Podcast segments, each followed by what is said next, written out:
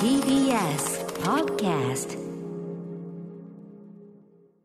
はい、火曜日になりました。宇垣さん、よろしくお願いいたします。お願いしますはい、えー、本日はね、あの、荻上チキさん出ていただくということで、はい8時台にね、ブックライフトークということで、あのー先ほどセッションでもこう、クロストークをしたんですけども、あの、そこの中でもちょろっと言いましたが、8月12日金曜日の明日のカレッジ、武田砂鉄さんのね、時に、あのーチキさんが高校の時に作ったラジオドラマというのが、まあ、発掘されて、それをオンエアするというくだりがあり、えー、で、遅まきながら我々も聞いてですね、はいあのー先ほどチキさんにもお伝えしましたけど、僕はすごいよくできてると思って、うん自分がやっぱ高校の頃とかに、まあ、学園祭向けになんかいろんなことやったそれこそ8ミリカメラを持っていろいろ作ったりしたんですけど、それ、したんですけど、それ、ないんですかいや、ありますよ。ありますけあるんど、だありますけどね、ラジオですからね、そんなものはね。うん、だから、あの ー手手がくれって言ってるうんありますけどね。ただやっぱりその、ぼ僕はやっぱその映像みたいなことをやって、その、うんに、いちゃんとこう作品したのは1個ぐらいなんですけど、作品っていうかね、あの、全然もうその、話があるようなやつじゃないんですけど、あの、やっぱ、あ俺、やっぱ向かねえな、これ映像めんどくせえな、みたいな。めんどくさ、みたいな。映像ってなんかう、映、映っ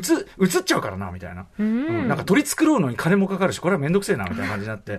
うん、なんかこう、あんまり、そうなんていうかな、要するに、あ、これできるなって感じがしなかったっていうのもあるんですよね。でも逆にラップは、もちろんね、あの、うまい下手の問題は別よ。あの、でもやり始めてみたら、あこれ俺できる、俺得意かもしれない、みたいな。なんかほら、掴む瞬間あるじゃないですかはい。そういうのがやっぱ得られなかったんだけど、そういう意味で言うと、チキさんのあのラジオドラマは、やっぱ今、おこの2022年に、大人がこう聞いても別に、うん。何の問題もないっていうこか。れがふっと TBS レラジオでもちろん流れても、別にあーって思いますし、そういうもんかって思うぐらいだし、うん本当にあっのた怖い話とか、そうですね。世にも奇妙なみたいな感じに出てきても、あと、えバーチャル装置みたいなのはね、うんいまだにそういうのいっぱい作られてるわけで、はいインセプションでも何でもいいですけちょっとど、なんかわかると思いながら聞いちゃいましたし。そう、だし、その提示されてるこう問題提起みたいなのも、まあ、あの、ああ、ななるほどなっていうか、うんそうだよね、みたわいかるなわ。かる、起きたくない時めっちゃある、みたいな。 それもあるし、あの、なんていうかな、その、そういう、なんていうの、こっちのこう、幻想の方に端的しがちな自分たちみたいなのはさ、まあ、まさに自分の話だな、みたいなさ、はい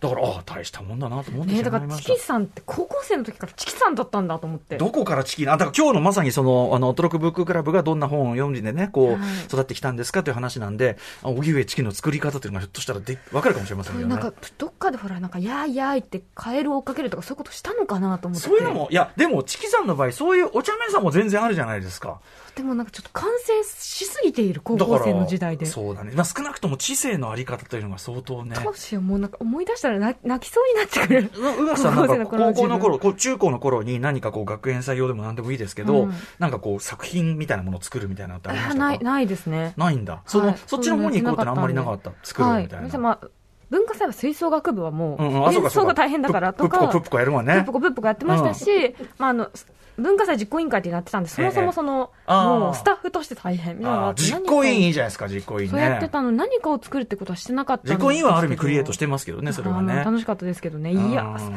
本当あの頃はどこまで寝れるかしか考えてなかったよ。でもそれはすごく逆に青春っぽくていいじゃないですか。で、その、僕とかが、その、なんていうの、自分のクリエイター気取りでね、その、なんかフィルムをやったりとか、あとその、学園祭のそれこそポスター作ったりとか、いろいろやるんだけど、なんか今やっぱ振り返っても、その時の自分のもう、なんていうの、かっこよく見られたいみたいな、ーそういう自意識、そ、その自意識の方が先に見えてて、あーそれがきついのよ。なんかこう、ほ面白いものを作るとか、みんなを喜ばすとかっていうよりは、はいはい俺かっこいいと思われたいみたいアなー方ティがストになりたいみたいな。そうだね。なんか、なんか、いるけじゃてないでする、かいけ、そういう人っててそう、いけてる人になりたいみたいな、そういう欲望の方が先に見えちゃってて、あーそれがきついのよ。でも見たいですね。うん。いやいやいや歌いや丸。さんのそれ見たい。それが嫌なの。だ から、あの、友達に向けて書いてた4コマとかは結構いいと思うんだけど、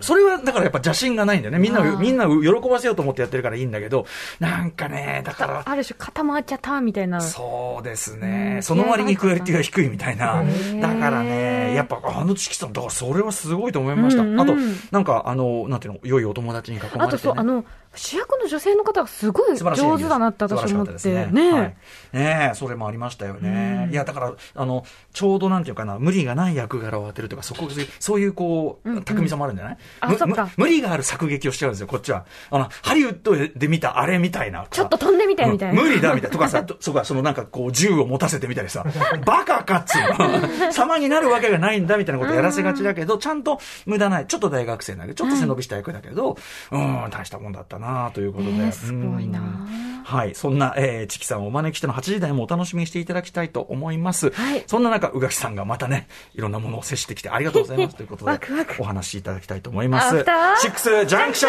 ン After Six Junction. 9月6日火曜日時刻は今6時6分に着々と向かっている5分です。ラジオドッキの 方もラジコドッキの方もこんばんは。TBS ラジオキーステーションにお送りしているカルチャーキュレーションプログラムアフターシックスジャンクション通称アトロク。パーソナリティは私ラップグループライムスターの歌丸です。そして、会話パートナーの宇垣美里です。ちょうどその、この9月頭というのが僕ら巣鴨学園ね、えープリズンなんて言ってますけど、はいはい巣鴨学園の、あの、学園祭準備期というか、10月頭が学園祭で、で、学園祭やっぱりこう年に一度の一番の楽しみなんで、そこだけやっぱりね、1年間でずっとその女性とお母さんしか話してないです から、あの、唯一それはお話できるっていうかい、らっしゃるんですか。そうですすよ。あれへ、この、ここを、ここを女の子たちが歩いてるんだ ぞと、ここだぞみたいな。 ここをみたいな。へえ。この俺たちがこの普段こう、もうなんか地べたを舐めながら歩いてるような。舐めながら歩いなて地るべ。たを舐めてるもう動線のこの暮らしの中で歩 いてるこう、こう歩いてくださるとは、お越しくださるとは、怖 い。こ 怖いよね。怖いよね。だからやっぱ男子校はちょっとこう無駄な力みが出るんで本当に良くないというね、話なんですけどね。まあ、あのね、今思い出せば楽しいこともいっぱいありましたけど、うん、ただ、まあとにかくクオリティという面ではもう、荻上チキ恐るべしという。すごいですねありがとうございました。さあ、そんな中、えー、宇垣、さん、この一週間で言うと何か印象的な。そうなんです。私はい初めてなんですけど、ずっと見に行きたい行きたいって思いながら、チケットがずっと取れてなくて、やっと取れた野田マップ、あの野田秀樹さんのはい舞。野台田を野田地図と書いて野田マップ。はい。見てきたんですね。あの、江藤愛さんと見に行ってきたんですけどおおもー、。すごい。お忙しい中、すごいですね。そう、嬉しい、優しい、最高の先輩なんですが、うんうんこもうね、すごく良くて、あの、こん今回は野田マップの舞台えはっと、何ですか、旧、あ、ナイト・アット・ザ・歌舞伎ってなってる。旧なあナイトアットザ歌舞伎。はい。この9はおそらくなんですが、うんクイーンの9で、はいというのも、この舞台自体が、そのクイーンのアルバム、オペラ座の夜の楽曲を使用してうん。作ってるので、だからこう結構、BGM として流れる曲がもう、あ、あの曲っていうのがすごく多くって。一応はオペラ座の夜の、なんていうかな、こう、ミュージカル、舞台、舞台化ただ、的な内容はロミジュリです。あ、なるほど。ロミジュリです。ロミジュリのその後、うんうん。ロミジュリの後日談。へーそのまあ、ロミジュリの部分もあるんですが、その後、もしかしてこの2人が生き残ったらっていう部なる分ほをまあ描いていて、うんうんであの舞台がね、しかも源平合戦なの、おおあ、そこも置き換えてる。そうなんです、うんつまり、えっとロミオとジュリエットがいるんですけれども、うんうんえっとロミオは、えっとねえっと清盛の息子、おおでジュリエットは、えっとえー源頼朝の妹、うん。だからもう源平なんですよ。はいはい。での形でやっていて、で一役を2人がやってるんですね。つまりその若彼氏頃あーなるほのどジュリエットがすずちゃんとえ広瀬すりず広瀬すずささんんとすごい松たかて子かささ、んキャがキャスト何これめちゃくちゃょっ豪華なんですよ松たか子さん上川達也となさんかこのんポ広瀬すずさんポスター見るだけでさ、なんか俺の考えた理想のキャストみたいなの勝手に貼ってるみたいな。本当に素晴らしかったんですよ、ちょっとちょっとすごいね。そうなんでうんうん。すでなのでその過去の自分たちがこうすごく恋にガーって引っ張ってこうガーッと走っていくところをあわあわついていくまああ生き延びた後の2人なるほど。であったりとかあーそうか、そういう舞台ならではの表現ですね。そうこのこうすればよかったんだとか一方でそのまあじゃあそのロミオとジュリエットのあの5日間が終わった後ってさっていうところを描いてるので、それ以降ももちろん描いていて、ええなのでもめちゃくちゃ笑えるんですよ笑えるポイントたくさんあって、もう基本クスクス笑ってるんですけど、えこんなとこに連れて行かれるんだっていうところに、うんこうお話が持っていくのでえ、はい。もう本当にあんなに笑ってたのに最後ちょっと立ち上がれないぐらいにちょっと震えてしまって。もちろんもう作品としての物語自体も素晴らしいしもう松たか子さんの演技が素晴らしすぎてうんうんうんもうガタガタくるっていうぐらいへなんだろうそのロミジュリはロミジュリなんですけどそこにあ歌舞伎のあの演目かなっていう部分とかああー手術としてのあれを入れてるなっーていナイうトアットっていうのが入いってるいろんなものをちょっとこう思いを起こさせるものが、想起させるものがあって、うんうんそれ自身が、やっぱりすごく多分、この時期に上演、これ再演なんですけれども、うんうんこの時期に再演されたことの、こう、によってよりこう意味が生まれているというかほうほうつまりそのロミオとジュリエット2人の恋物語ちっちゃな5日間のえただ若い女の子と男の子がギャーって走っただけのような恋物語がでも戦とかもしくはコロナとかはいそういう大きいものの前でうはんうんうん不要不急って言われはいはてそういう時の亡くなる人たちってもはやすごい大勢の中の一人になるけどさああ違うじゃんっていうのがすっごい伝わってきえて。それってなんだろうな多分他の時代であってもすごく響くと思うけどよりこの今この時代に確かに戦争は終わったけど終わらないところがまだあって、うんうんそして現実として戦争状態が続いている場所もあってっていう地球に生きている私がもう見るとこうなんかもう与えられるものが大きすぎて、えってえうんうんなりました。あのーそうかうんすごいですかあのねあのこの間あのこの間というか今年のだいぶちょっと昔の気分になっちゃいますけど、スピルバーグ版のあのウエストサイドストーリーあったじゃないですか、あれ見た時にも、うんあロミオとジュリエットってなんかあまりにも型としてね、うんこう分かった気になっちゃってて、はいはいこういう話でしょこういう話でしょ、うんうんあるだけであもう確かにこの話の本質にまさに今宇垣さんおっしゃったような、うんそのもともとはその何の問題もなく光り合ってたもうもう一番祝福されるべき存在が、今割のその社会とかその人種とか、うんその社会のいろんな状況経済状況と大きな何かの大きなせいでっていう他の大きな何かのせいでなんていうかの一番の祝福が呪いになってしまうというようなそう理不尽こんな悲しいことはあるかっていう話なんだっていう、あのことを、まあ、改めて気づかされたというか、はいご説明になって、なんか今伺ってて、そうの、あ、そういえば、あれもあったな、みたいなのうんをや、まさしくでうんもそれと同じだと思います、うんうんその伝えたいことって、あすごくこのこの作品を作った人は戦争を憎んでいるし私たちからあのあるある一定の期間舞台や人と一緒に何かをすることや恋をすることを奪ったこのまあうん状況というかね状況もそうだし、コロナ自体のことも多分すごく起こってるっていうのが伝わってくる作品でへーもうなんか圧倒されましたうんうんももちろんそこで使われるクイーンの曲ってやっぱりうん。はいはい。パンチがすごい効いててうんうんうんうんうん、あ、そうか、この曲ってこういう状況で聴くとこんな響き方するのか、うんうんなんか何回も聴いてきたんですよ。ボヘミアン・ラプソディだって見に行ったし、はいはい全然やっぱりそれはそれでなんかこへうー変わって響いて私の中なで。もるほどなるうそれからずっとクイーン聴いてる。ほど。では、でもいいよね。いやももともとそ本の当演劇的っていうか、なんかそれこそオペラチックな、うんあの、とこあるじゃないですそうか、ですクね。イーンの曲自体はいまあが。、オペラ座の夜っていうアルバムだし、うんうんうんそうだよね。そうだよね。そうだよそうそもそもそうだし、あとやっぱその、それこそ今おっしゃった、あの、映画のラボヘミアン・ラプソディとかあって、っていうクイーンの楽曲、一曲一曲がポップソングとして、あの、みんな耳慣れてるけど、そこに込められた、その、だからめちゃくちゃ切実な、うんこう、思いみたいなさ、ところが際立つみたいなところもあって、だからまあそれがもうなんていうか、その混然一体とい、やもう本当にパンチが効きすぎてもうへー私立てませんみたいな感じでし多いたですね、野田秀樹さんって。これ何年トップランナーなんですか。これね多分もう一全部見た後もう一回頭から見たらああ多分全然違って映るんだろうなるなほど。うそわの能天気に見えたようなところも。うもう一回見たいみたいな気持ちになりましたね、はい、それこそね、あの、毎週毎週話してますけど、うんこの火曜は、鎌倉殿だってさ、あの、序盤の方とかさ、今見たらもう嘘でしょって感泣じいにちゃうよそう なるよね、きっ とね。なんて幸せそうで多分もう、小で栗さんの顔つきがもう違うはずだからね。目が違いますよねもうすっかり笑わなくなっちゃったしね、うん最近ね。うんまあ、こん今服回の色もどんどん濃くなっていってそうそうあそれはささすが、そういう演出だったりね。ああ、なるほど。でも、とにかく、この野田さんの、はいえー、旧、ナイト・アット・ザ・歌あ舞な伎。ないと私がもうぜひこへれーえっとね東京芸術劇場プレイハウスで7月29日から9月11日までチケこッれちょトっなんかと取れないんでしょただね、私が行った時も私はチケット取っていきましたけど、はいうんうんあの当日券があったりしたのあでらそうで日すかによってはもしかしたトライできるかもしれらトライでないきるんじゃないかこれはで、ちょっなとって待って、9月11って待って、今。あでも9月今週末ぐらいかな No! で No! もねすっごいよかったあと、 No! 無大理。阪公演もあ る、大阪公演大ね阪。は10月7日から10月16日までということでいやへーすっごく良かったです私そうですかもうなんで今までちゃんと見れなかったんだろ江うと藤さん思っはてこういう、あれですもんね。いろいろ感激されるんですもんうね。んそれはね。なんかさすがです行きたい行こねうっ。いいね。それもいいね優。しいその関係もいいね。先輩なんかね。そうですか、そうですか、そうめでちゃすか。くちゃ良かっかったもちろんその野田秀樹さん自身も出てらっしゃって、あのウーバー、えウーバーという名の、まあ、ウバ、うんうんウバ役で出てるんですけど、えうん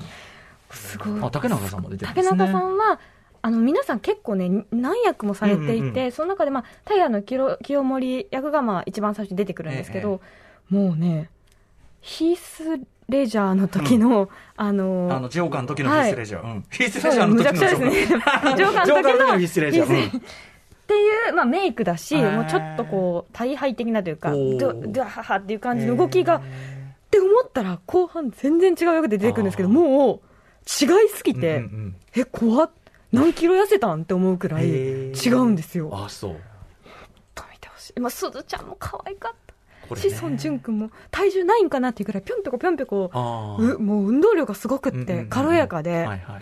あ、なんかこういう舞台ならではですねそういうのもねって感じっていう気がして、うんうんもう素晴らしい目の前でその運動を、ね、そう見れるっていうのはねやっぱりねもうねうん素晴らしかったですね上川さんももちろんですけども、ねえはい圧倒的でしたね参ったなあこれねこれは参ったなあ本当におすすそのめこう演なんかさこう演劇の話とかってさ結局さその話聞いた時点ではもう見れなかったりするじゃないそうなんかこうああ参ったなあ意外とトライできるんじゃないかなと思まあってねる、んでまあね、すけど11ね,、年。はいはい。あの、でも、分かったわ。あの、トライしてみましょう。そのね、もし当日とかもあるかもしれませんから、キャンセルとかもあるか本当もしれにません。そうです、うん池袋でやってるんでぜひいいもん見ましたね、そいれはやね、本当にそしてその、そうか、やっぱ野田秀樹かって、ちょっとわ私も全然その、あの、演劇のこと詳しくなかないから、ちょっとやっぱなるほどなという感じなんで。今まで全然ちょっと見てこれなかったけどこれから前三の勢いでいくってもちろん舞台に行くのが一番だけ思っちどゃっ、た結構あの、ワウワウとかでさ、そういうさ、はいはいはいやってたり見たりすしる、ますよねやったりするんだよね、そのチェックしますね。はぁ、参った。ちょっとこの、もう、これ池田さんこの後断ろう、断ろうわ、ちょっとね。 なんでこれ以上おすすめドラマとか聞いて確かに、ね、もう時間足りなくないですかえ足りちゃうよ時間足りないですよねあのね、どうしたらいいのあのね、あね毎週、毎週の、あの、基本タスクがもう何時間がすごいんですよ。あの、しかも俺それに加えて、ジェットマンの2週目とかやってる から、大変なの。ジェットマン短いんだからね、ジェットマン19分とかだからいいんですけど、はい、ということで、みんな頑張ろう頑張ろ 頑張っていこう頑張って、ノープねう。の無理っていうね。はい、えー、カルチャーアカデミーのプログラム、アフターシックスジャンクション、本日のメニュー紹介いってみましょう。この後すぐは海外ドラマ評論家の池田聡さんに、ハウス・オブ・ザ・ドラゴン、ロード・オブ・ザ・リング、力のり指輪、コブラ会などなど、私たちがすでに注目している作品以外以外のおすすめの海外ドラマをご紹介いただきます。困りよね。まだあんのかいと。あるし、これがまたすごい、あ、意外なビッグネーム絡んでたりとか、はい、これも必見な感じなんで困りますね。嬉しい悲鳴です。えーそして7時からは日替わりでライブや DJ プレイをお送りする音楽コーナー、ライブダイレクト。今夜のアーティストはこちらです。8月24日にデジタル EP、ダンスフロア EP をリリースした3ピースバンド、レイルスループが番組初登場です。そして、 7時40分頃からの新概念提唱型投稿コーナーは、あなたの心に残る褒め言葉を紹介する、マイスイート方面、こんなに嬉しいことはない。そして、8時台の特集コーナー、ビヨンドザカルチャーは、読書についてあれこれ語らう雑談企画「ブックライフトーク」フィーチャリング荻上チキさんはーいはいやってまいりましたオーディオブックサービス Amazon オーディブルとのコラボ企画「アトロクブッククラブ」の9月号ですこれまでの読書遍歴や読書に対するこだわりなどを尋ねるブックライフトークをお送りしますゲストは TBS ラジオ夕方のニュース番組セッションでもおなじみ、評論家の荻上チキさんです。もちろんチキさんね、まあ、本の編集もされてます執筆もされてます、書評もやってます、そしてその番組用にいろんな本の勉強もされてますと、そんな中ですね、まあ、あの推薦図書にも、ね、出ていただきましたけど、そんな中チキさんどういう読書遍歴を送ってきたのか、どう何をどうしたら荻もし上かチしキたにならるもうの一番か。最初に読んだ本が、ん辞典とかも辞書とかの可能性すらある。一番最初に読んだのが、まあ基本なんで資本論みたいなね。 なんだ進藤かっていうね。思わせてしまうような。わかんないす。ですよね。ねちょっとね。なので、ちょっと一から聞いていこうと思います。はい。生まれて初めて読んだ本とか、ええまあ、人生の一冊ね、あー座右聞きたいですなんかなあんのかなとかね、あとはやっぱりその、そんなチキさんでも、いや、実はこれ読んでないんです、みあたいなね。あると信じてるうんよ。全部読むことなんて無理なんだから。本にまつわる恥ずかしい話、あとはその本棚に置いてある、いつかこれを読みうる 俺本、ありますかこれねが本棚にある俺かっこいい本そう。あると思います。。 ね、三千と輝く背拍 子。教あえてりいまたすだきかましょう。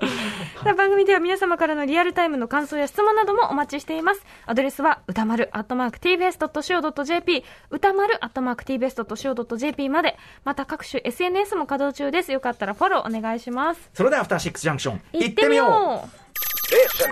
After Six Junction. はい、あの、先ほど、あの、宇垣さんがご覧になった野田マップのね、今回はの、いえー、旧ナイトアットザ歌舞伎、はいえーご覧になってるリスナーの方からね、えー結構メール結構いただいててですね、えー本名ひろふみさん、えー宇垣さん、歌村さん、こんばんは、こんばんは私も9月1日、旧、感激いたしました。野田マップはこれが4回目ですが、旧は初演を見逃していたため初めてでした。まさに宇垣さんがおっしゃっていた通り、今こそこの演劇を上演する意味があると思いました。カーテンコールではスタンディングオベーションが自然に起き、帰り道、宙を浮いている感覚というか、何も考えられない状態でした。個人的に一番印象に残ったキャストは竹中直人さんでした。あの二役という、ね。いやそうすごいねんえーロンドン、台湾でも上演されます。来年の新作も楽しみです。ということで、おみやさんも、えー、宇垣様ご覧になられましたかと。見ました私は2019年の初演を感激しましたが、再演されていたのですね。役者陣の演技が前回よりパワーアップしたとのこと。また、コロナ禍以降においての作品テーマの響き方がすごいということで、再演を見に行かなかったことを後悔しています。えー今後、ロンドンや台北でも公演があるとのことで、このロミジュリ×源平合戦×オペラ座の夜という美しすぎるキメラが、海外でどのように受け入れられるかが楽しみです。というね、